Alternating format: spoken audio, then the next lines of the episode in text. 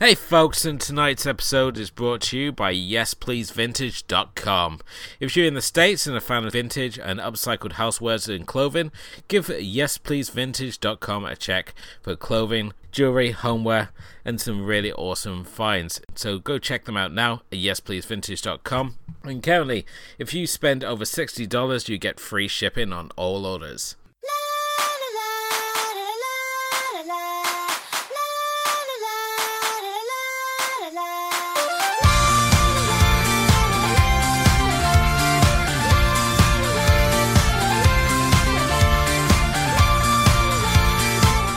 Hello and welcome to the Asian Cinema Film Club. I'm your host, as always, Elwood Jones, and joining me, of course, is my co-host, the Professor, Mr. Stephen Palmer. Howdy there.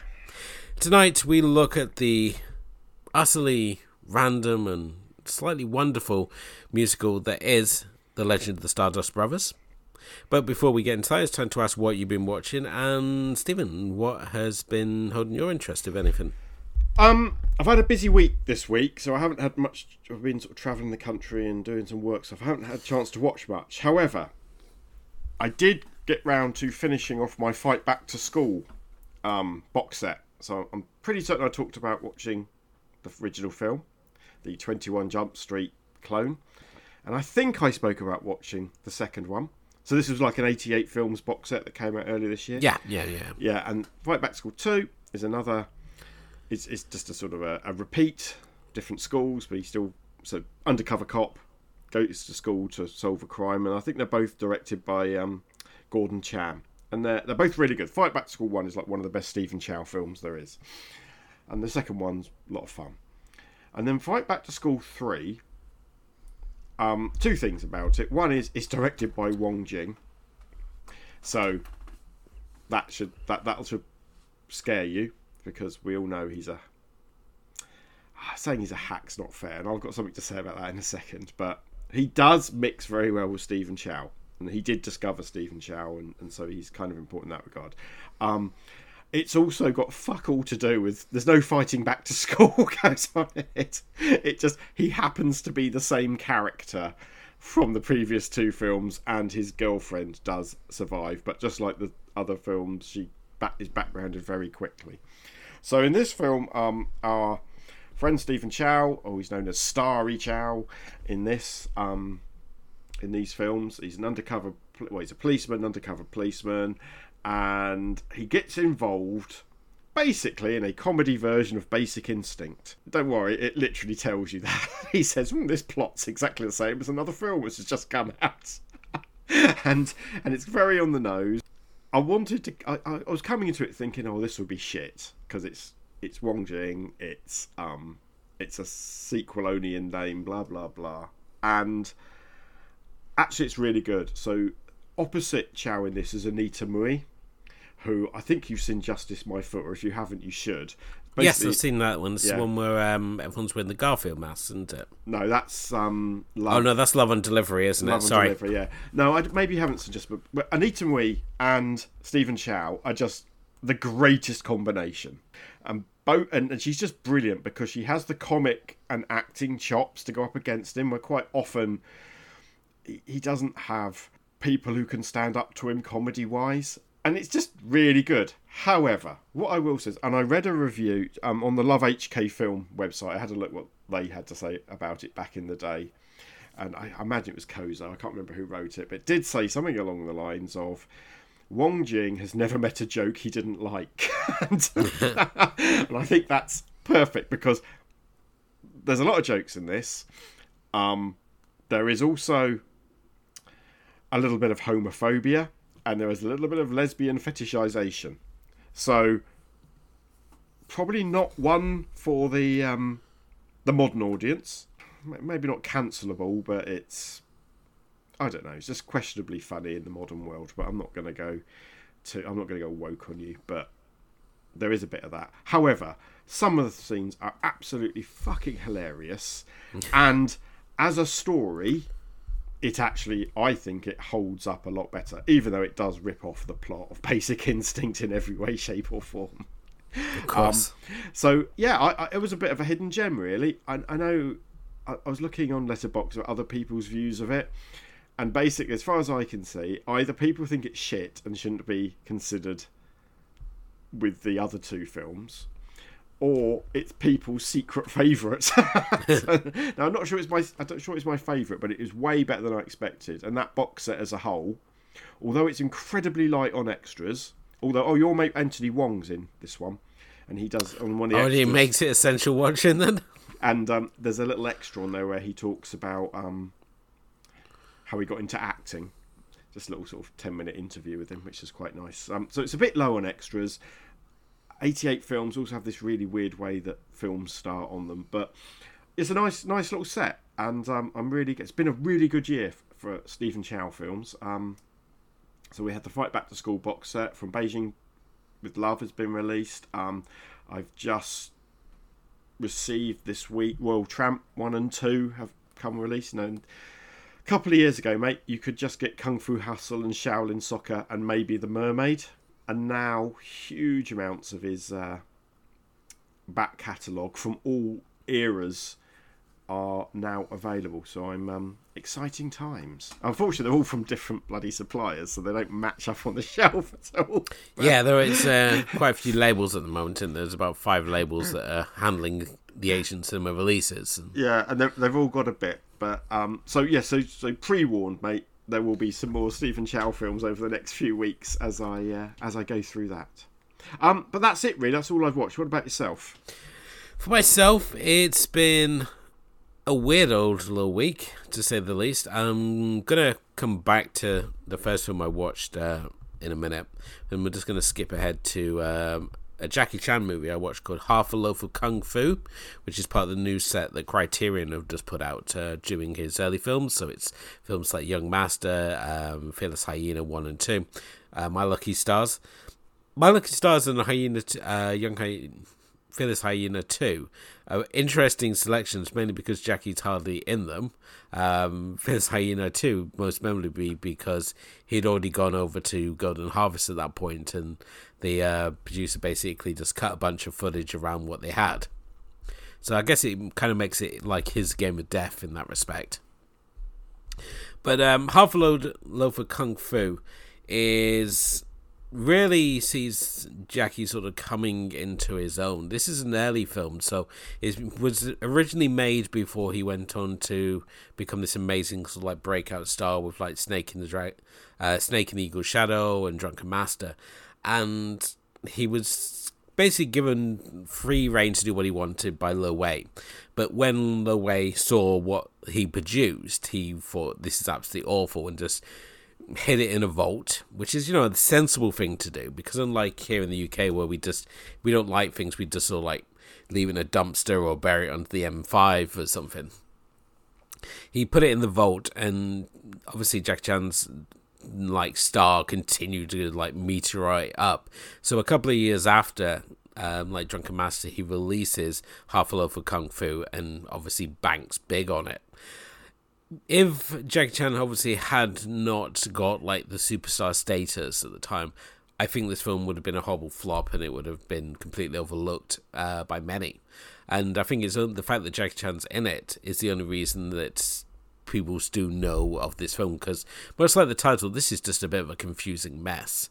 Um, certainly, he's trying a lot of things that would become his trademarks, and at the same time, there's also a bunch of elements that don't become his trademarks, such as like use of wacky sound effects. And we have him do like a scene where he eats grass and does a Popeye impression. He also does a homage to Jesus Christ Superstar as well in this film. And the whole film goes on about 20 minutes too long, really. So while we get the end fight scene sort of redeems itself, and there's a couple of early sort of fight scenes on early on, it does ultimately never really sort of uh, hits the way that sort of like the classic films do. It is also kind of amusing to see Jackie Chan with that sort of Beatles haircut, but he's got the long braid, so it's kind of like a, a thicker rat tail that he's working with for this one.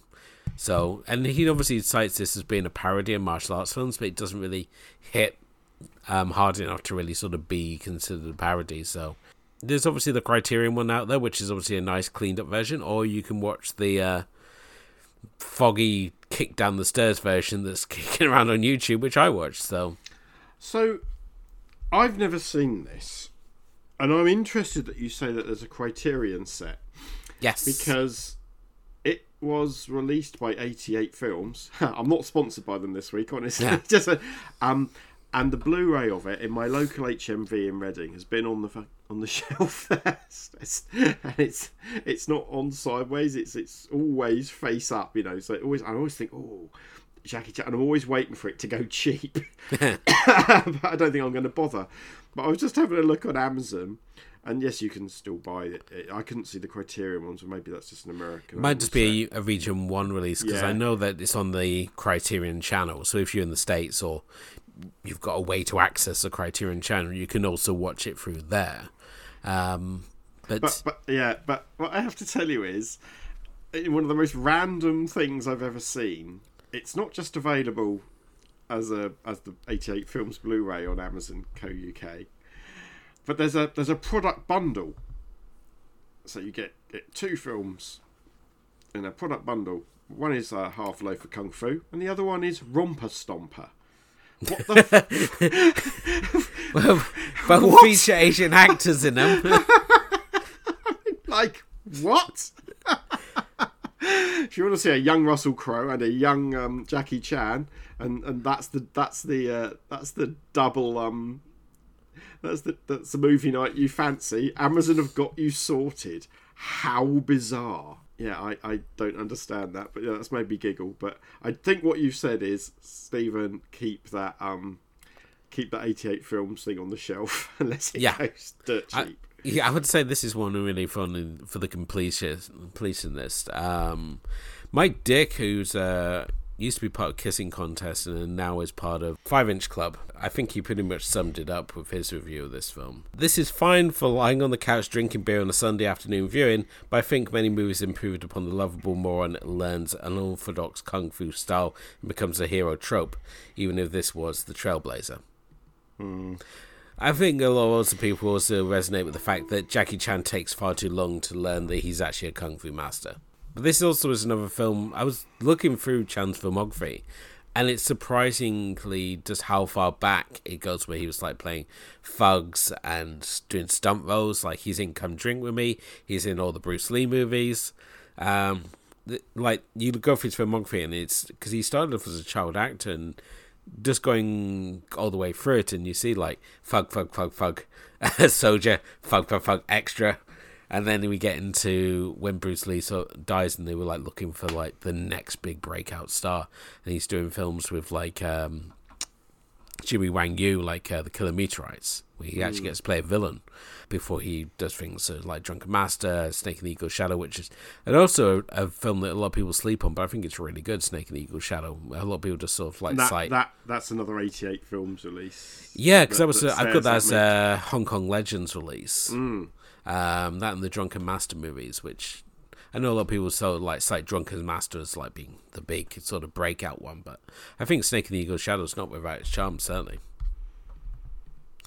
Um, also on the weird food side of things, we got the Fire Dragon, which is a wuxia movie from 1994, uh, which stars Bridget Lin as she plays the fire dragon who's um, kind of like an assassin who's got fire abilities. She's got a fire sword and ability to set people on fire and throws fire stones. The the sheer amount of fire effects in this movie we you know when we talked about killer constable in the last episode we were talking about like the uh, health and safety in regards to fire effects. Yeah same could be said about this one because pretty much anything that can burn or be blown up, it puts Michael Bay to shame. This one's directed by Yuen Woo-ping, who, you know, man, the myth, the legend that he is, uh, legendary fight choreographer and also a fantastic director in his own right. But here she plays a sort of hired assassin henchwoman who's trying to track down a rebel fighter, um, here played by Max Mok, who's hidden himself amongst a bunch of. Um, amongst the circus trope, as he uh, has a letter which is basically going to expose the uh, corrupt government official, and uh, she's trying to get hold of that letter and ends up going undercover as well with this same troupe with the two basically trying to expose expose the other, and she of course gets won over by the overwhelming goodness of the troupe and turns on her former employer, leading to a rather spectacular showdown at the end. Um, this is this is really really good. Uh, this one was put out by Optimum Asia, I believe there's another release of it out there as well. Uh, but uh, yeah, this one's really, really good. I enjoyed it, especially the the action scenes. It does go on a little too long and it gets a little saccharine in places, but the actual action set pieces are really fantastic, especially if you're a fan of wuxia swordplay. As uh, there's lots of people flying through the air and throwing exploding projectiles at each other, and you have fights that go down the sides of cliffs. It's all the usual creative things we come to expect from Yuen Woo-ping. I, I've never heard of this, but Bridget Lin, I'm sold. I see Sandra Ng is in it as well. Um, and like you say, um, um, you know, Woo-ping Yuen is you know one of the great action directors ever. yeah, for some reason the subtitles didn't kick in on the first like five minutes or so of this film. So I was like, oh great, this isn't going to be like one of those films where I just have to sit there and like try and translate it myself. But thankfully, as I said, they they uh, they kicked in soon after, so no idea what's up with that release. But um, yeah, So- I would say it's worth checking out. So, did you watch it on Rare Lust or something like that? Is that how you? No, no, no, no. I'm gonna I with the um, Optimum. Oh right, release. yeah, okay. Well, you 'Cause- actually watched a piece of physical media. Yes, I have physical media. Wow. it's been a real battle between the streaming and the physical media owners and stuff this week and because obviously you have like a lot of directors such as like Christopher Nolan and Guillermo del Toro talking about the beauty of ownership and mm. none of them take into account the fact that discs rot. Hmm. Like if you looked at any of like your like old DVDs and realized that they don't play as well as like your new DVDs or like if you get laser discs and you realize that only one side works because it's got laser rot. So Um, yeah. I mean, I don't. They they they, can. laser discs are particularly. Um, yeah, it's many f- from- flippers and, that and, and, and CDs as well. Actually, um, I know uh, all our younger audience. Do we have a younger audience? Probably not. I was actually watching something the other day. I'm a big fan of physical media, as I've said before, and I'm on the lookout for both an old VHS player and a um, laserdisc player. I own a couple of laserdiscs I've never played, but it led me down this um, rabbit hole, and there is now a device that you can buy like someone's come up with it that you have to fit inside your laserdisc player that enables you to basically rip the laserdisc right because obviously laserdisc is an analog signal it's not digital like compact disc and dvd and they've only got composite out most of them they've basically created this thing that sort of interrupts the laser. I don't know how it works, but I just think, and it costs hundreds of pounds. And there's all these basically, there's lots of people who've invested heavily in the laserdisc format, with good reason sometimes, because there's lots of things that are only on laserdisc. Hello, Penguin's memory, um, and and and um, some TV shows and things. And actually, although a lot of them are pan scan four three, they've actually got more picture than the widescreen DVD that you might be able to find. So there could be reason to keep it. But it's, I was just amazed at the the expense that people were going to because they've realised and they absolutely bought up on this video the laserdisc rot and that and that these things are failing. Um, so I, I I hear you, and I have got CDs that holes have appeared in, like ones I bought very early on. Um, I guess I can say this now without getting anyone into trouble. I used to know somebody that worked at a CD pressing plant, okay. and they used to just give me copies of everything that came out. There's about a year in the um, late 80s where I've got pretty much every piece of music that came out in every genre, but none of them have got boxes or Yeah, that doesn't surprise the me. press, the press CD. But loads of them now have got little holes. You can see light through them and stuff like that because the silver does. Um, I think uh, like a fungus gets in or something, doesn't it? And um, eats away the, that inner metal layer. So I get it. You need to. We need to preserve stuff. but we did this the other episode, didn't we? It's I was. Um, yeah. I mean, it's obviously there's this this fear of like films not being preserved and lost. And while there's obviously this, you know, that oh, I can have something and I can watch it whenever I want. The flip side, obviously, is the storage side of things. And yes, you can be like the guy with like thousands of DVDs on your shelf and stuff, but then you can claim you watch every single one. But you can guarantee there's going to be a lot of deadwood in that collection as well. I couldn't agree more. I'm I'm that guy, right? I've got more DVDs and Blu-rays and CDs and other things as well than I can possibly. I will never be able to watch them all, mate. And I've got shelves that are double stacked. So I couldn't. If you said, Stephen, I can I borrow your copy of this? I'm. If it wasn't in a particular, if it wasn't Asian cinema or Doctor Who, they're the only two things that I've got in any kind of order. If it's anything Hollywoody, mate, give me a couple of days, I'll find it. and you'll find stuff in there that's not been unwrapped, that films I don't even fucking like. Um, uh, yeah, it, I, I, things. Owning stuff is expensive and it uses up a lot of space. Well, this is the thing. Physical media is now and- and- doubled in price. and very few of them hold their value. Yeah, most, you know, if you buy the latest Mission Impossible film on Blu-ray, fifteen quid, and then within two months it will be seven ninety nine. And when you decide you don't want it anymore, and you try and sell it on eBay, you can't give it away. no. So these things, you know, occasionally there'll be something that has a limited run or a very key audience, or maybe uh, what, what sometimes happens is there's a particularly bad pressing or something, and then the one you've got suddenly becomes valuable, or something goes out of print. So this is why our boutique labels sometimes win. So what, was a film we were talking about the other day, wasn't it, where um, we had to look how much it was on eBay, and it was like, what the fuck? Oh yeah. I wish I'd bought that, but that's one percent of my collection, if that. I would say. Everything else is is is is just plastic boxes that I really don't need. I mean, I put, feel like supporting boutique labels because they're putting out a product and there's real love and effort going into it. But when you look at like um like a mainstream release and like how little effort's now put into it, they don't even put like commentaries or special features on the discs. These are basically like vanilla discs that are being put out. And that's why I feel don't feel bad at all. Even like the artwork's like half-assed.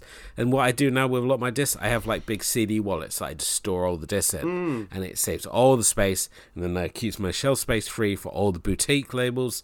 So I've got like the Tartan stuff, I've got the Arrow stuff, 88 films, Third Window. It's all there, and Yeah. then it's all Yeah, by which is label, then director, then chronological order. I mean, mi- mine's mine's by label and color mostly, but I absolutely agree with you. Um, just thinking of one, you know, I, I'm I'm a bit of a Marvel movie geek still, even though You know they're all on I'm Disney Plus. much over it. Uh, yeah, yeah, for sure. That that's fine. But I, I like to have the physicals. But I've bought the latest Guardians of the Galaxy, Volume Three, right? And it's come in a a tiny thin box. Fuck all special features Hmm. on it. And this was a big release. For, I know it, it, it it doesn't match the other two. So it doesn't even go with the others on the shelf now. Um, and it's half-assed. The cover, you're absolutely right. The the cover art looks half-assed. The special features, the thing which really makes things good, you know, so it make, makes the which is the advantage of the physical media, all those extras, right? Uh, I, I remember what it was we were talking about. Now we were talking about um, on the our World Cinema show, weren't we? We were talking about Criterion Collection extras being on um, YouTube. Yes, they are. Um, I, I, I, I, I now feel I'd be quite happy with that. Now, streaming, you won't get the same visual quality, but do you know what? I've got a PlayStation 5 and I've got a TV that can do ultra high definition. I watched the UHD of The Prestige the other day, which is a film I like. It's probably my favourite Christopher Nolan film by quite some way. And it doesn't look any fucking better than a DVD. I'm sorry. I'm sorry, everybody. But I'm sorry, you you audio no, not audio files. What's a Visio file? I don't know. Um, what a cinephile, whatever well, it is. Yeah, because he would be cinematography into it, but cinephile's uh, someone who Yeah. likes films. So Yeah, who, who, the- these people who go to certain websites and they produce statistics about what the image quality's like and blah blah blah. Oh, and the darks, the blacks and the darks. Yeah. Blah, blah, blah. Now, that might not be a particularly good UHD, but it's definitely no better than my Blu-ray. And actually, when I watch stuff on certain streaming platforms, again through the PS5 on the UHD TV, when I've got, I'm very lucky boy. I've got cable internet, yeah, so I can get high definition streaming, and it looks just as good. And I'm thinking, I'm old. My eyes aren't as good as they once were, mate. Um, but I I am beginning to think I a lot of my physical media can go. There'll be things I'll never give up, and I love you know my Arrow box sets or and and like you though those boutique labels on the sort of things I love, but I'm getting to the point where why the hell am I buying half this stuff? And the only things I enjoy are the nostalgia picks. You know, the the, the oh here's a TV show from the seventies I really liked. I'd quite like to have that. Even though it's probably on movies for men or something. Wow, now network um, have disappeared, haven't they? So uh, that'll be coming. That's be come to an end if it's not already has. I, I, I already yeah, it, it came to an end a few months ago. Um, oh, absolutely, and and but that's you know they weren't particularly good DVDs, but that's that preservation Yeah. thing, isn't it, that we've talked about. Got to Um, preserve all those copies of Eurotrash. oh, I know we missed out on that, didn't we? you really don't want to buy a second-hand copy. I, I, I don't I'd never watch it. I've got to be honest with you, but um, I'd like to I like to know it exists. Yeah, just watch Risque Business on Netflix. It's essentially yes, the same. yes, you you did say that. Yes. But um, talking of preservation, though, um, and you were saying about you know cleaning things up and that. My final film that I watched this week is a film which I know you're a big fan of, and that was 2004's Kamikaze Girls by Tetsuya Nakashima. And this was the most recent release from Third Window Films, who have cleaned up the film, and it, it looks absolutely stunning. This is a really fantastic film. I'm not sure why it took me so long to watch it, but as I said, it is available through Third Window Films, and it's about a gothic Lolita girl who teams up with a tough biker chick, with the two uh, finding a weird kindred spirit of style friendship between them. This is a, a film, as I said, it throws a lot of ideas at the screen. It has completely engaging characters and wonderful visual style, um, right down from the Momoko's uh, Lolita styling through to like the unicorn um, quiff of Ryu, or even just the uh, biker gang threads. Um, there's just so much to look at and enjoy in this movie. It's a completely bonkers watch and one that I'm still trying to piece together what exactly I watched, but at the same time, it was certainly an enjoyable experience and one that I'd highly recommend checking out if you've not done already. as as you say, you already know this is one of my favourite films ever, and um, think you might be becoming a fan of director Tetsuya Nakashima because you really liked World of Kanako. I did really well, like? World of Kanako. I was looking at what else he'd done because he also did Confessions as well. and and Confessions, yeah, absolutely. Um, Um, I've been lucky enough to meet him in. He he went to the, or at the screening of um, World of Kanako in London, and I just think I, I just think he's one of the great Japanese modern stylists. Um, you know, I'm on record several times saying I didn't really like World of Kanako, though it did grow on me when we watched it, you know, for for the show. But this is just a beautiful, whimsical Candy Crush of a movie. Um, I think Kyoko Fukada is fantastic as Momoko in it. oh yeah, because she was in um, Dolls and she was in Yatterman and Ring Two. Yeah, yeah, she's yeah, and uh, Anna, oh, I can't say her name, Tsuchiya, who plays Ichigo, is um, she's a really interesting actress as well. Um, she's in a bunch of stuff that I now can't remember. Uh, she did but- Taste of Tea. She also did uh, Memories of uh, Matsuko with the same director as well. That that's what, which is another glorious movie. Yeah, he's just got this wonderful. In fact, she ha- oh, she's done lots of music, hasn't she? Um, just trying to think, anything else? Doesn't oh, Sakuran she did as well, didn't she? That's the other film that she's in. That sort of in that's in the same sort of time frame. But yeah, and I'd forgotten that um, there was a new Blu-ray. So I've got a Blu-ray, but I'm pretty certain it's just a copy of the DVD release. So I think this is a new version, isn't it, from Third Window Films? That's come out. Is it from Third yeah, Window? it's from Yes. Fair Window. It's um, because you can watch watch it on um, you can watch it on Arrow Player, and I believe it's also on Amazon Yeah, yeah, Prime as well now. Yeah, but you can buy you can buy it from the through the Arrow store, which is interesting. That that, that label that shop's getting very bizarre. But I yeah I love it. It's it's um just just yeah. What I I, I we should- one day we'll cover it in the show. I think I'm pretty certain it was in my top ten films of all time. It's just a film I love. I love going back to it and watching it. So um yeah. I just have a look to see whereabouts we we logged it because I said it is in the uh, top top two hundred. Um, it came in at number one seven one.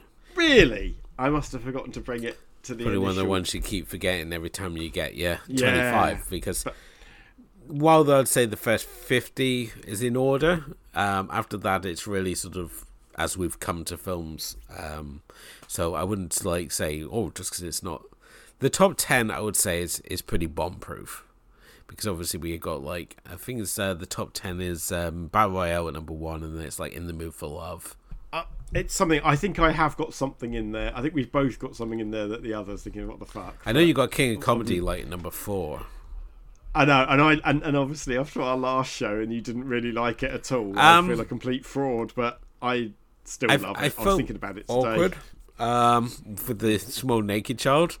Um, but then again, in Fire Dragon, there's a scene where they're in the, they're in the uh, the bathhouse, and you got the young kid like looking. Looking in on the uh, guys in the bathhouse and comments about has got a sausage between his legs and he's like, "Don't be cheeky." and I'm wondering, is so like I know is it Hong Kong cinema's got a real thing about flatulence humor and Oh yeah, yeah, for sure. Um, Um, So we got that, and then it seems to have this weird thing about about penis humor as well. So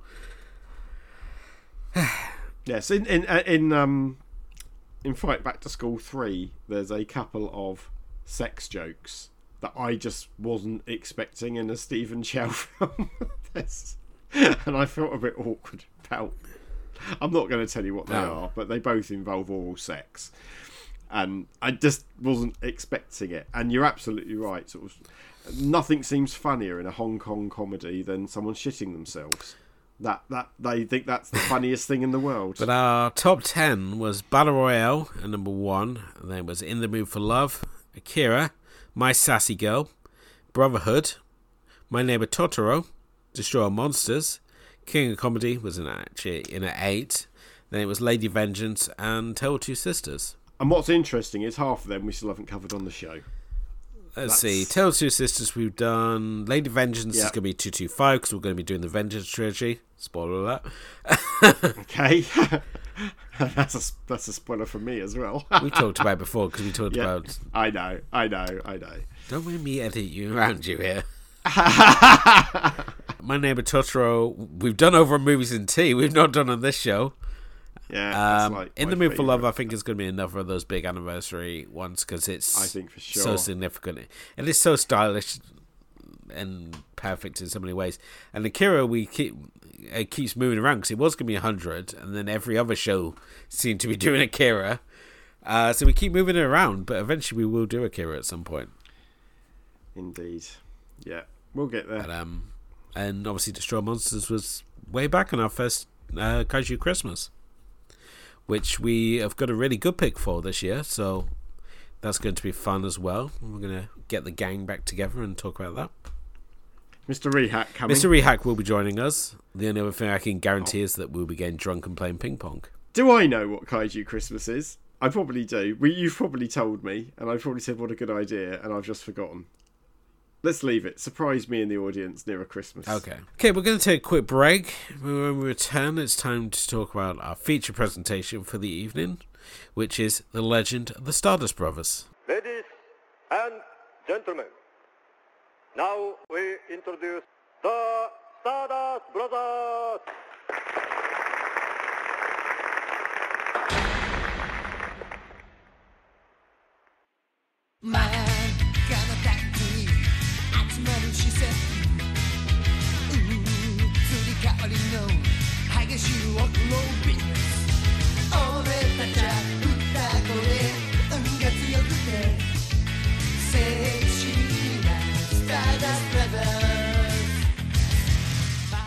tonight we're talking about the Legend of the Stardust Brothers, uh, released back in 1985, directed by Makoto Tezuka, who's also known as the son of the god of anime himself.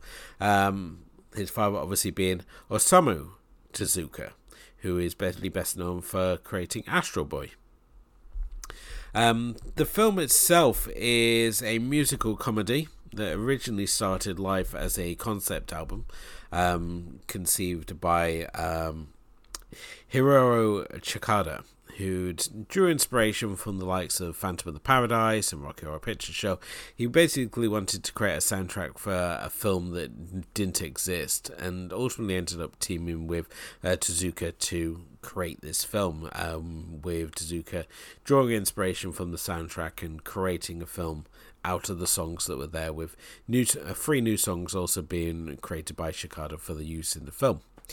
The film itself sees two rival musicians. We've got the punk rocker Kan, who's played by Kan Takagi of uh, the band London Boots, and his rival is the new wave artist Shingo, here played by Shingo Kubota, who's uh, with the band Supercars. And the two are scouted by Atomic mu- music producer uh, Minami, who basically offers them a large sum of money to sign, but at the same time says that the only way they're going to get the money is if they form a duo. And in doing so, they sort of launch up into meteoric rise to superstardom, and the film ultimately charting their inevitable fall from such dizzy heights. This is the first time watching myself. Stephen, what about yourself? Um, sort of. Okay. I, I think I might mention before. I can't remember if we did it on on um, on audio, but um, this was on Mubi, and I started watching it, and the subtitles didn't work, and I stopped watching it. So I've watched the first ten minutes about twenty times. so this is the first time I've got past the first ten minutes. Um, and also, so so the director um, Tezuka, I talked about one of his films about a year ago where I watched um, Barbara. Okay. What's called Tezuka's Barbara, which um, is basically an adaptation of one of his father's late later um, mangas. Um, and yeah, I wasn't really blown away with by that, so I was a bit trepidatious about watching this. But I do like this kind of film. uh, you know, like the the not, not so much the fact that it's a mockumentary, but the whole. You know, there's a lot of films which chart the rise and fall of pop stars, aren't there? um, so one of my favourite films of all time is called Breaking Glass, which is a British film with Hazel O'Connor and um, Phil Daniels. Which has a very British thing of this punk punk rock girl becomes superstar, and then in the American edit of the film, they cut out the sad, the saddish ending. but um, that's a film I, I love very much, and so the story itself on paper is quite. I don't want to say cliche, but it, it's it's what you expect. Yeah. And then, but it does some fairly nutty things in the denouement. I'm sure we'll get to at the end, so I'm not going to spoil now. So yeah, it was a film I, I, I came up with some trepidation, but I knew I'd like it. I'm also not a huge fan of musicals per se, and so the fact, as as you say, this is sort of most of this movie is songs. Um, there is very little spoken dialogue, which I've got to admit usually is a huge fucking turn off for me. Yeah. But um, in this case, with some reservations, I think it worked really well. I do like the way that, that I mean, I know you said that Shingo's Supercars band or a new wave band. They're fucking wham. Let's not overrate. Let's not overstate their coolness. they are.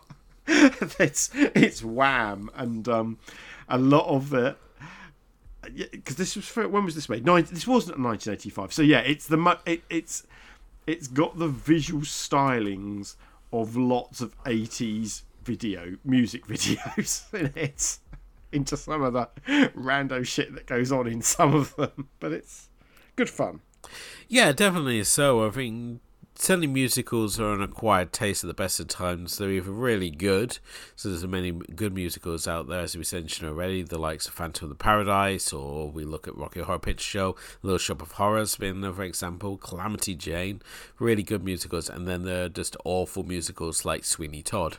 yeah i mean i i like um things like grease No, no, no, no, Yeah, no. I- Grease I is like in that Grease. same category. Grease can just mm, be thrown straight in the Uh, trash. I, I, I like Grease and I like South Pacific and I like Singing in the Rain. But on the whole, I wouldn't go and watch uh, a musical.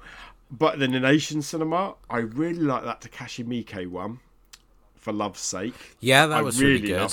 I really love that, and some of the songs in that I really love. And I really like Tokyo Tribe by Sion. Well, he should not be named by Sion Sono.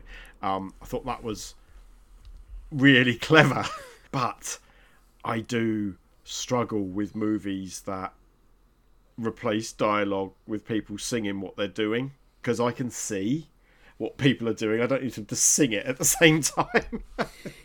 I'm having a good day and I'm putting a smile on my face. And fuck off. Just say it. it's true. I mean, the other aspect of this obviously is the fact that we're watching a Japanese film, um, so the music is all in Japanese, and I'm always like questioning like whether a subtitled musical actually works. And obviously, you've proven already that it does work because we've seen like For Love's Sake and uh, certainly with Tokyo Tribe. I think I think Tokyo Tribe works because it's rap music, and I think just the the structure of it, and maybe it was just a fantastic subtitling, but I just I just think the nature of how rap music works. Maybe it suits the Japanese language. I don't know. Maybe the, the way it's structured, but it, it worked for me. But you're absolutely right. In this movie in particular, I struggled to read the lyrics along with the tune that's being played. It's a bit like um, when you hear people sing in German, you know, and the, and the verb is always at the end of the fucking sentence, and so when it's translated, it doesn't quite work, and it doesn't scan with the music that you're hearing. But this was fine. I'm, I like Japanese pop music. I love the music of the 80s this was saying, Stephen, you should freaking love this, and I think I quite liked the music. I don't know about you. I did see that on the Arrow website they're selling the album, I bet they are. and I I was thinking halfway through, do I like this enough to buy the album? Well, you already bought the house soundtrack before watching the film, so. No, no, I'd seen the film before the, the, the house. I bought the Mothra soundtrack. Oh yes, it's a Mothra soundtrack, wasn't yeah. it? Um, yeah, House who I love, and I've got the soundtrack to Underwater Love as well, um, but which I think's marvelous. But this, I don't know. What did you think of the songs? What, I thought that it, it hits a number of different styles, and I think that's what helps keep it fresh. And at the same time, it's being performed with such energy and vibrant visuals that it really helps to plaster over a lot of the cracks. So while the songs may not always resonate with yourself, there's always something interesting happening on the screen. And the fact that there's not just one visual style here being used by Tezuka. He uses everything he can get his hands on. We've got animation here. I believe Monkey Punch um, is responsible yeah. for it, who obviously did um, the um, Lupin the Third. I mean, he's he's one of them. So so so, so obviously the director has got because his dad was like this, like you say, the god of fucking anime. He pretty much, yeah. You know, he's obviously struggled, struggled, but you know, he's had to find his own place in the world. But he, he's he's got connections. So, like you say, Monkey Punch. There are other anime directors and other people that are involved with. This. Just to put everyone out of, I, I see a lot of reviews on Letterboxd and IMDb that say, "Oh, this is a low budget, blah blah blah." This is not a low budget film. This film cost, in Japanese terms, a fucking fortune.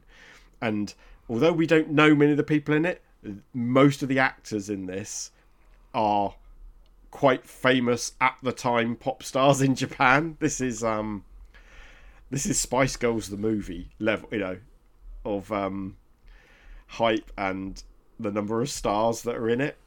A movie which interestingly isn't available on DVD. Um but that's another story. So this is yeah this he, he ha- is able to throw a lot of things at the screen. I don't think it's brilliantly staged, but it did remind me of. Do you remember like mid '80s MTV?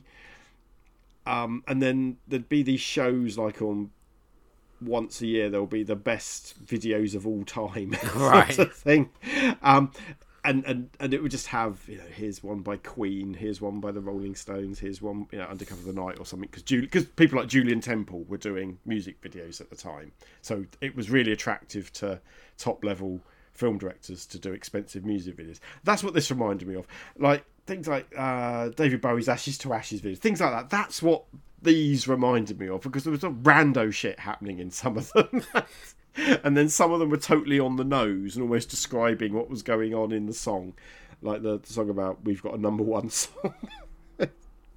I can't quote many of them, but there's a lot going on. But that's that's not this isn't a low budget movie. It does look it sometimes, but he's just put the money in all these set pieces. Every scene is well, ninety percent of scenes are music videos, right? Yeah, he's very literal in places with, as you said, when they have like the uh, the dec- I think it is the number one song, um, and it shows like the radio blow up. Our song is blowing up the radio, and it's like because this guy's radio exploded. That sort of thing's really funny, or then being like chased by fans. The thing which I really like about the Stardust Brothers is the fact that they are essentially Sparks, and I love Sparks. It's hard not to look at these two and not think of Sparks. I, I know what you mean because they're a synth pop duo, right? So, although allegedly they've come from these two different musical backgrounds, and, and we will spoil a film later on that comes from 1985. I think that's allowed, but there is there there is something I love anyway about a two piece synth pop band. We're, Whether we're it's- from a country which is very good at producing them for sure. yeah, I, I, I, I, love I like Sparks. Yeah. I love the Pet Shop Of course. Boys, as you know, we've, we've talked about before. I fucking love um, Soft Cell. Ugh. I love Erasure. Yes. I love um, all those kind and and, and Yazoo. You just like another one. like Andy Bell anything with and Vince his Clarke. many people. Anything with anything with Vince Oh Clarke. yes, Vince yeah, Clarke, but no, isn't the- it? Yeah, but I, I just love the concept of a two-person band. Oh, Carter the Unstoppable Sex Machine is another absolute favourite of mine, which were two people and a drum machine. Um, obviously, these they might be giants is another one, and and, and yes, over, as as they as they have to tour and stuff like that, these bands become you know suddenly there's a backing band and stuff like that. But at the core of it, there's a singer and a guy that can play the keyboards. and, and although that isn't quite what's going on with the Stardust Brothers because they're both singers. Yeah, this. yeah. They're uh, they've got they've It- got it- a it- band um, Yeah. who seem very nonplussed by by them. and clearly are not playing the songs. Because the band they've got are not playing the right instruments for the songs Yeah, that they're doing. they've um, But- also got a, a little psychic called Marimo, who's um, she's an aspiring singer herself, but because the industry is really sexist, the only way she can sort of break in is by being the president of their fan club. yeah. So she sort of like is, acts as a sort of like manager, and she handles all the promotion, and and ultimately, when things go off the rail for the band, she gets her big break, and ultimately becomes bigger than them, and they become the presidents of her fan club. So there's the usual sort of uh, switcheroos here. And I, I will. I will. So, so I, I want to ask you a question Okay. about that.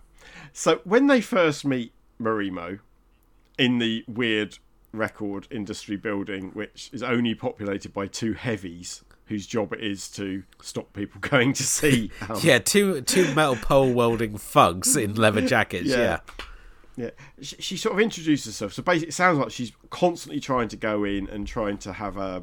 Uh, an in, uh, an audition and she's failing and she sneaks in with them in the end and, and eventually she gets the job. But she she sings and her voice is fucking terrible.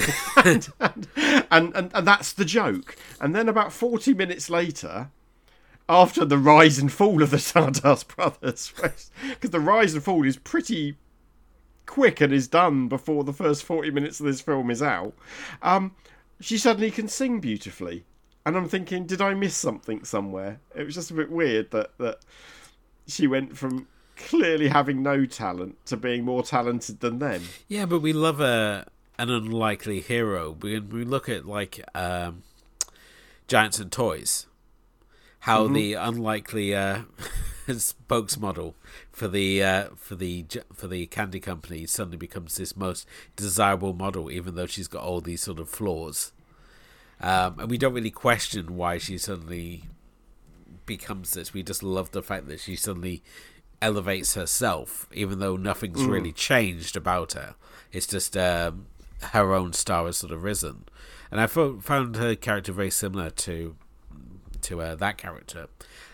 There, there is, there's absolutely something about that sort of this this plucky little every girl that suddenly succeeds. I, I absolutely agree with you. As we've said, because there's so many different styles being thrown at the film. There's a wacky car chase, where at one point they're just playing cars, cards, not cars. Uh, they're just playing cars. Uh, the car has got all these sort of like Bond gadgets in it, and at one point like flips over and becomes a very obvious model.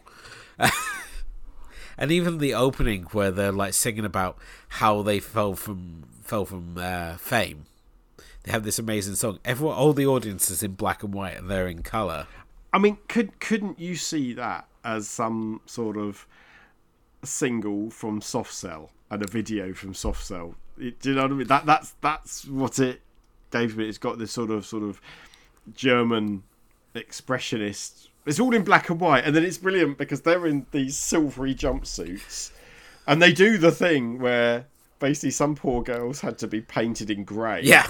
so it looks like she's still in the you know that they've combined the black and white and the color, and and there's bits like that all through it where yeah the director knows his stuff. He's a he's a more of an artist than he is a filmmaker to my mind, and and so he does these things, and you just think, mate, if you just calmed it down a bit and and just change it. You you had a really good film, but what you've got is you've done everything you can as quickly as you can, and uh, nothing's given a chance to rest. No. That- that's my that's my struggle with And it. some of these songs, but this is part of the charm is the fact that everything's going 500 miles per hour.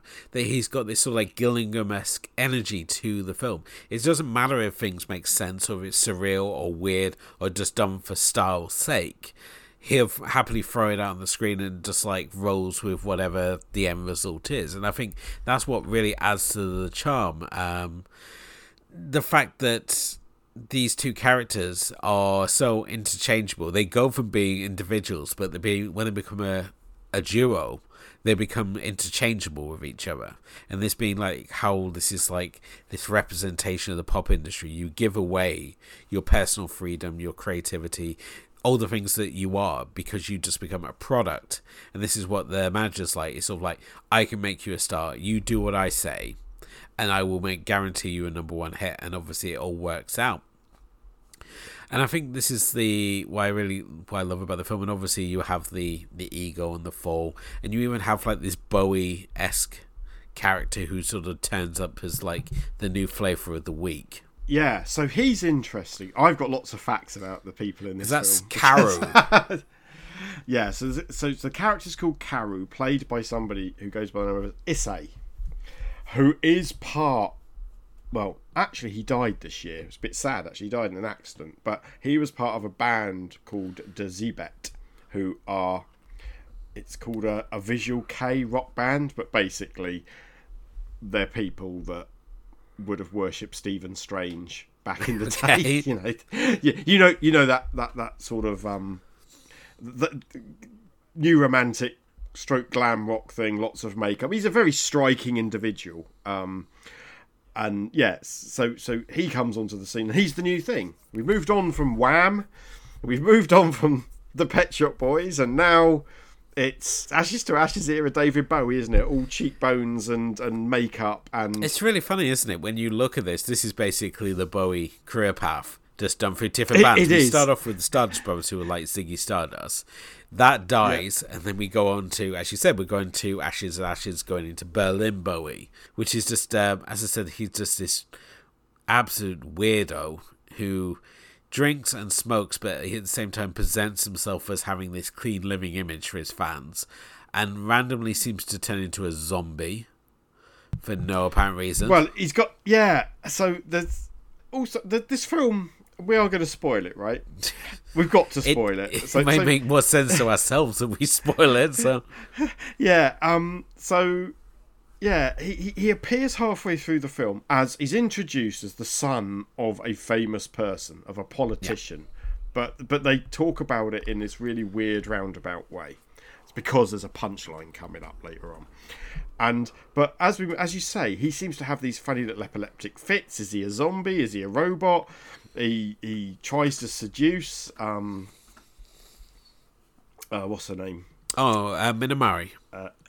Minamari, yeah, because he's yeah, because the other guy has got a name that's similar, um, and and then yeah, and then he tries to marry her, doesn't he? And Yeah, he thinks Then the that of- them having a relationship is going to help provide him with the boost Yeah. he needs. and so, so he is like this sort of like I say, like he's like one of these sort of new romantic era torture garden style people. And again, it's all perfectly legitimate for the time this was made. I, I, in my head, this was from '95, and I was thinking, oh, it's all a bit ten years too late. But actually, it's very on the nose in terms of musical styling. And um, and then we find out through some fucking weirdness who his dad is. And they don't say it out loud. But it's Hitler. Oh yes, it's just but it they sort of all go through like a portal in underneath Hitler's desk. And when I say it's Hitler, it's a Japanese man in in uh, what was that thing that Keith Lemon used to do? Um no, is it Keith Lemon? The the Bo' Selecta. He is Keith Lemon is bow Yeah, yeah, yeah, it's, it? uh, yeah. guy. Yeah, it's in a bow. It's a it's, it's a Japanese man in a Bo' Selecta type Hitler outfit. It's just fucking weird. I don't know where that's come from, mate. That that's that's. There's a review of this on the internet, and that's the only scene they talk about. it's like up to then, it's been like this high concept parody criticism of, of the pop industry, right? And I think we can all think of other films and artists. I mean, it reminded me a lot of the Wham movie that recently came out, where it was talking about how people were manipulated by their managers and stuff like that. But then, why did they go through a portal and end up under Hitler's desk? And then not really do anything with it. It was very fucking oh, because there's another twist to come. Although a twist which was a bit signalled about the Stardust Brothers. But yeah, that was just weird. And you just think, why? But is that one of the moments that elevates it from being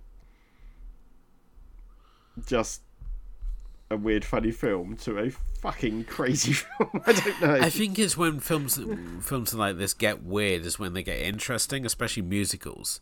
Like the most interesting musicals are always the weirdest. Like the best Beatles movie is Yellow Submarine, and these are the ones which stick with us. Nobody's talking about like Hard Day's Night. Head. Head, exactly. Head is another Yeah. psychedelic freak out um, of a movie. Um, I think then then again the Monkees sort of like uh, that was like towards the end of their career when they got they got interested in things like Porpoise Song and that.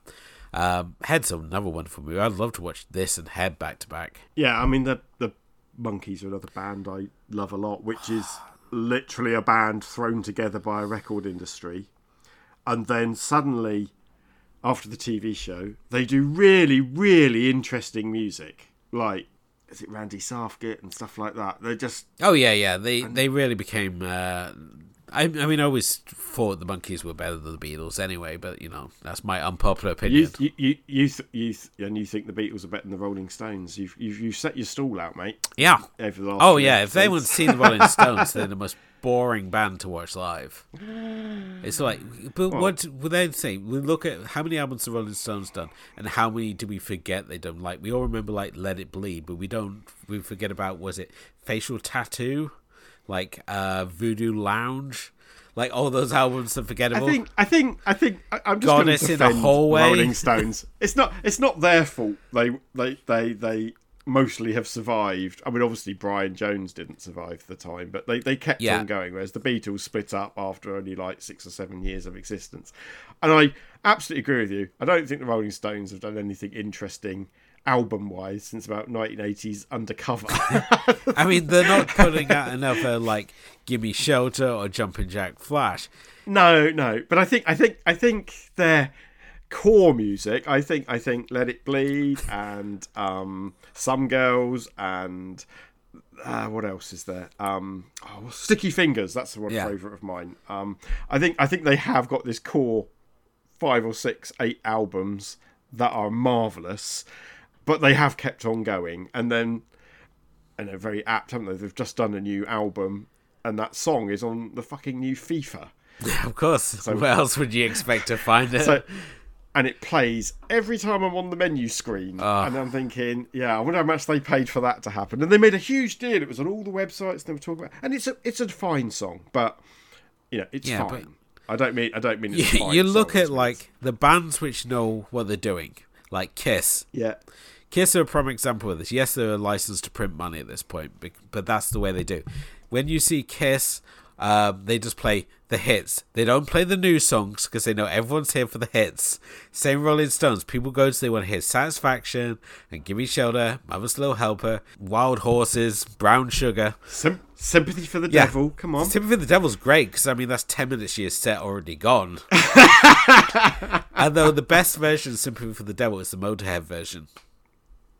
Yeah, that's a good version. But I, I, I think you're being very harsh on the Rolling Stones. But I, I do know, I do agree. Should we do an unpopular opinions about music, as it is a music themed episode, I guess?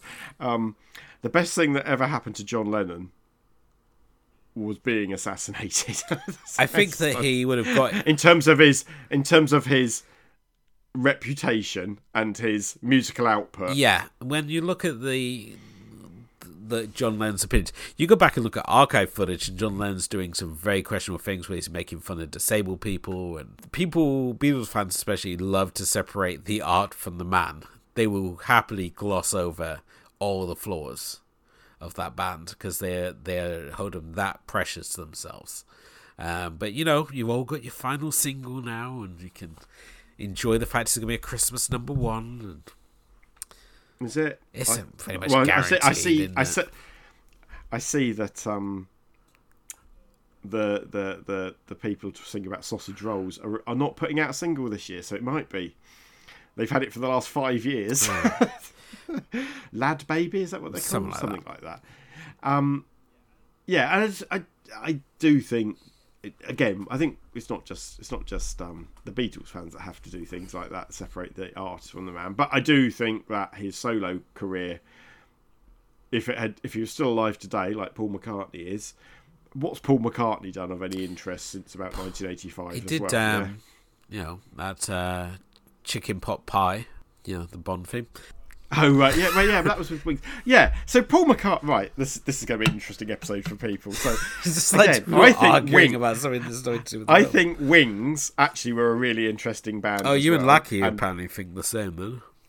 I, I, I think Wings did some great stuff, and I think he did some really interesting solo stuff in the 80s. But again, since about when was Give My Regards to Broad Street, that movie that he did that flopped? That was about 86, 87. Since then, I don't think, controversial statement, he's done anything of any interest at all. Um, but because he's a nice guy, he's also not really done anything to hurt anybody either. Whereas I think Lennon's probably it's it's helped him, and I don't think his solo career was as interesting as Paul McCartney's. McCartney too. there's an album for you. It's sort of that's that's now deemed to be a synthesizer classic. It's one of the first albums that did synth pop. So you know, let's tie it back to the Stardust Brothers. Go and listen to McCartney Two and Temporary Secretary. That's the music that this film is um is aping. How did we get here? I don't know. what is your favourite song off this soundtrack? Because for myself, it's Gasoline Rain. I'm not entirely sure what they're all called, but I do know. I do you know what? I like the songs more and more. they are I, real earworms. I, like I keep having like the yeah. op- like uh, the opening Stardust Rose song itself. Like I keep having in my head. It's like Stardust, Stardust, Stardust, Stardust, Stardust. So, um, I mean, I'm not kidding. I really did look at the soundtrack album because I'm I'm not sure how I feel about it right now. Does that make I feel sense? it's a grower. But, I feel that like some yeah. of these songs, they were like there's some ones which are like just like straight out classics. I said, like Stardust Brothers, Gasoline Rain. Um, you don't like like uh, No, uh, London, which is the London Boots one, which I think is more memorable for the fact they just spell out London. Uh, yeah, than the actual yeah. lyrics. I, I, I can tell you which one I like the best, but it's not actually a Stardust Brothers song. So again, I'm going to spoil it. So after the whole Hitler thing, there's a whole hedonistic party that seems to happen, which again is like a fucking music yeah. video, including somebody there with a fucking pig's head mask on. I, I don't know what any of it's about. And the so, so um, Kaoru then shoots one of the Stardust brothers for some reason. Well, because he wants to marry uh, the girl, and um, suddenly um, what's what's the guy called? Atomic Minami, the the the guy, the the the man that's owned the record label, goes in front and takes the bullet, and he's played by this guy called Kia, Ozaki, who again I had to look this up. I didn't know this, but he is one of the biggest music pop stars of the age. Right, he's like the David Essex of this is 1985 after all remember. But he's, he's like a really famous singer. So everyone everyone seeing that film in japan would have known who he was. And he's very famous because he's got this really incredible singing voice and he's got his sideburns which are all in place. And he sings a song after being shot basically on his way to heaven that i thought was actually the best sung song and the best where he's basically explaining the reason I brought you together is because I'm your dad, and all the for- all the foreshadowing around the boys having their hearts on the wrong side of their body, and that their fathers have both left them, and they've grown up without a father. It was subtle as a tin of spam, and we all knew it was coming. but it's that song actually I really liked, but I think I think I will watch this film again, and I will like the songs more and more. it's just earworms is the right right word. It's a hard film to tell what was going on, but at the same time, it's never a boring film. I think just constantly because it's constantly switching styles and it's throwing things at you, and it's just so wacky and random. I think that's where it plays into its strength. So while you may not like every single song, there's always something happening in it, or it's just throwing some surreal moment at you. And I think that's really where the strength for this film comes. And certainly, if you're a fan of like those outlaw musicals, like the Rocky Horror uh, Picture Show, or certainly Phantom of the Paradise, I think is a great comparison piece to this one, especially. Um, I think, as I said, it, it's certainly something that will probably resonate with yourself. It is on Arrow Player as well, and uh, you can also pick up a physical copy through Third Window Films, which have done a nice job as well on it. So, um, also, by the way, Kiyohiko Ozaki was also in House. He was, or House, as we call it. He's so, also um, in um, I... uh, the the Girl Motorbike in Her Island. I think it is. Cool. Yeah, yeah, yeah. Which is the so. same director. But, uh, I need I need to remember him from House, but um, I do. Yeah, there's. I, I don't want to end it on a sad note, but this film's been a bit of a um, what's it called? Uh, it's, it's, it's involved a little bit of an investigative journey because actually the Wikipedia page is pretty poor on links and stuff like that. So I've had to find out who a lot of these people are. but the girl, um, what's her name again? Um, uh, Marimo. Uh, Yeah, but she's played. Oh, she's by, played by uh, someone- Kyoko Togawa. Kyoko Tagawa. Right. So she was the sister of Jun Toga Togawa, who also has got a little bit part in this film. But again, she is a huge star. So, but like in sort of independent weirdo music. Um, uh, sort of stuff that we'd like, probably, mate.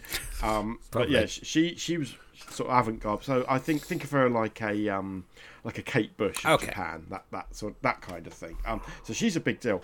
But it's really sad because um, her sister Kyoko would go on to kill herself in 2002 because she didn't think her career was getting anywhere, even though she'd had quite a successful career in in film and cinema. So, so everything I read about this, suddenly she'd killed herself. Issay had died this year. Um, the other fella, uh, uh, the Ozaki, died as well. Everyone, because everyone's dead, and you think, oh, I suppose it was 1985 that this is this is one of the older films we've watched, isn't it? Really, but um, it was quite tragic to read about her death, um, which I only got as a you know deep in another review, and you sort of found out, and you're like, oh god, because she looked so happy. And one of the things I was thinking about when watching this film is. I'm not completely down with this. It's a bit rough around the edges, but everyone looked like they were having so much fun making it that's that that was my takeaway like it must have been a fucking laugh to make this film Yeah, it's uh, it's if, if hard not to think how that they couldn't have fun with this one certainly, and I think as I said, if you've not if you've not seen this one already, I would definitely recommend checking it out. Um, it's certainly an interesting one to try and review, which makes me all the more glad that we can talk about it here on this show. Because I don't even know where to start Yeah. with, like trying to write about this one. So i'm going to be honest with you it's a solid 7 out of 10 for me right i don't think it's a film i'm going to revisit a lot but it's a film especially like it's one of those ones the more we talk about it the more i think oh actually yeah ooh, well mate mm. um my biggest flaw with it is uh, it's not just that it's rough around the edges not just because the songs whatever it, and not just because it's a musical is that i don't really care about the two leads that's my that's my biggest they are just ciphers for a lot of this and they are if, at the end of the day they become a plot point um i was far more interested in the girl Yeah. in in her story um and i think that that's just where it lets me down a bit and interestingly when i watched Tezuka's barbara which basically mate is just another version of Junjito's Toby story really i felt the character work was the weakest part of that as well. I mean, he's done other stuff in the um, 40 years between those two movies, but um, yeah, it just it just stopped me completely connecting with it. But if I view it as a collection of videos from the 1980s that I could watch on YouTube in a playlist, but they just happen to star these two.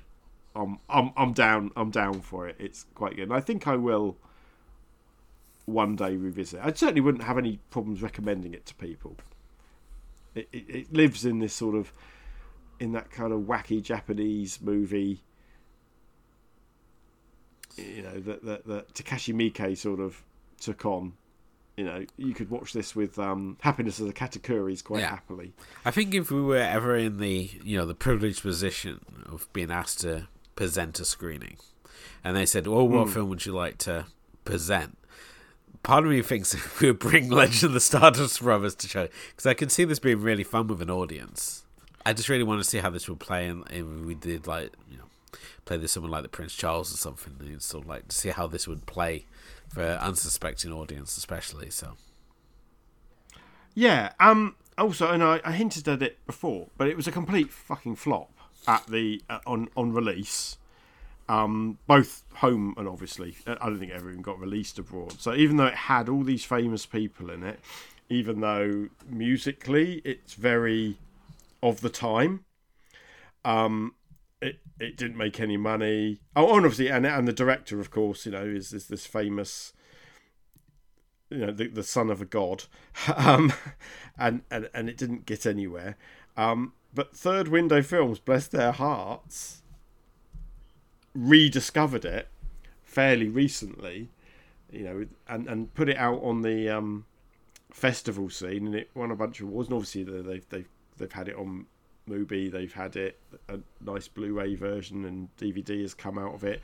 They've printed a um, a new vinyl LP, an EP to go with it. They they've really pushed this movie, but it could have been, you know, tie it back into some earlier parts of this. This I don't know how much of this show is going to remain free of the edit button, but you know, talking about that media that could have been lost. This we could never have seen this if it wasn't for third window films, and I think that is one of the roles that they play in particular, especially with Japanese cinema, is that they are the ones that are digging out these sort of more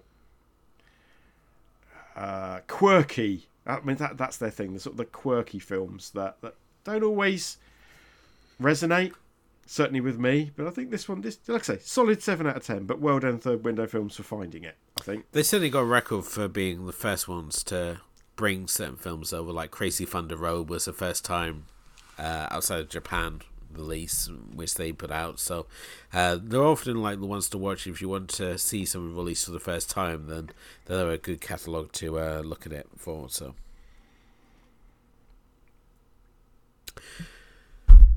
On that note, it brings us to the end of tonight's episode. Thank you, as always, for listening. If you haven't done already, please do hit the like and subscribe button wherever you happen to lis- listen to us. Leave us a review, especially on iTunes, as that really helps raise the profile of the show. If you can also follow us on Facebook and Instagram and Threads and Blue Sky, so come say hi to us there. Uh, you can also check out full archive episodes at AsianCinemaFilmClub.wordpress.com. And uh, Stephen, it's your turn to pick next. What would you like to look at? It is. And I'm going to do something very different for my next two picks. So don't worry, this is going to go on over a month or so as the way our show works. But I'm going to pick two films for my next two consecutive choices.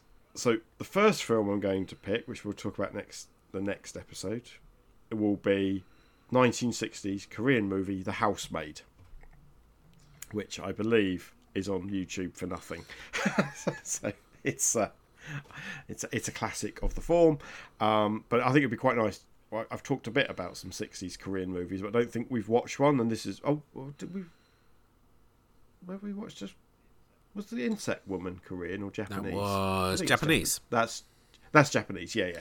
So the housemaid I'd like to watch 1960s Housemaid, and then after you've had a choice and we've done a couple of world cinema things, we're going to look at the 2010 remake. See how things have changed. They are quite different movies. Don't worry. It's not just the. It's not like watching the Psycho and then Gus Van Sant Psycho. oh, that's funny. This is the same film. So that that that'll be the next two choices. So you're doing it as a double episode, or no, no, no. We'll we'll have a gap All between right. them. I'm not going to make you watch this a similar story twice okay. in a in a week. Cool. Uh, so that's what's coming up in our next episode. So until then, thank you for listening. Thanks to my co Stephen. Pleasure as always. Join us next time for The Housemaid. Until then, good night.